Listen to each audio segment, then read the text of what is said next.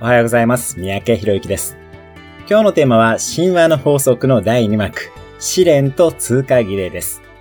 あなたが冒険の旅に出ると必ず試練や敵対者が現れます。同時に助けてくれる仲間も現れます。そして実はその試練や敵対者はあなた自身を成長させてくれるために必要な存在だったりします。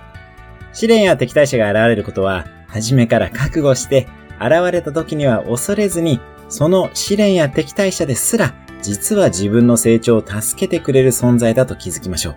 そして感謝して乗り越えていきます。今日のあなたに送る神話の法則のコーチングメッセージは以下になります？あなたが冒険の旅に出ると、どんな試練があなたをどう成長させてくれますか？どんな仲間が欲しいですか？出現するライバルはどんな存在でしょう？